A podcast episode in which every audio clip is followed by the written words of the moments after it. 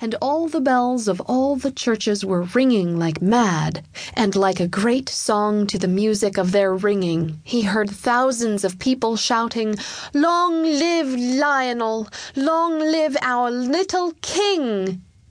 He was a little sorry at first that he had not put on his best clothes, but he soon forgot to think about that. If he had been a girl, he would very likely have bothered about it the whole time.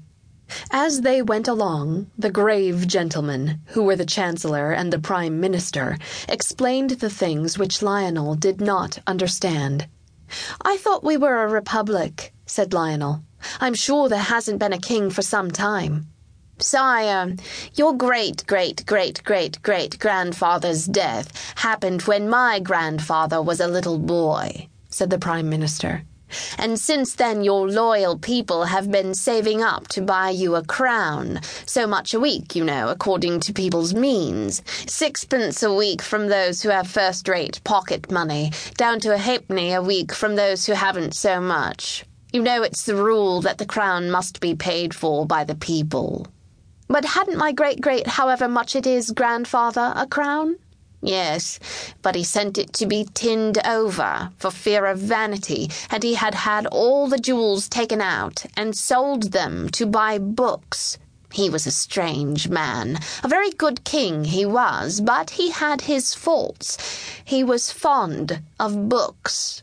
Almost with his last breath, he sent the crown to be tinned, and he never lived to pay the tinsmith's bill.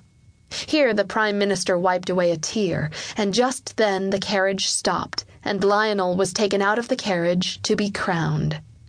Being crowned is much more tiring work than you would suppose, and by the time it was over, and Lionel had worn the royal robes for an hour or two, and had had his hand kissed by everybody whose business it was to do it, he was quite worn out, and was very glad to get into the palace nursery.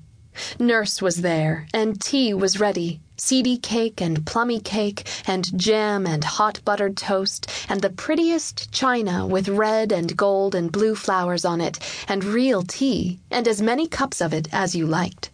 After tea, Lionel said, I think I should like a book. Will you get me one, nurse? Bless the child, said Nurse.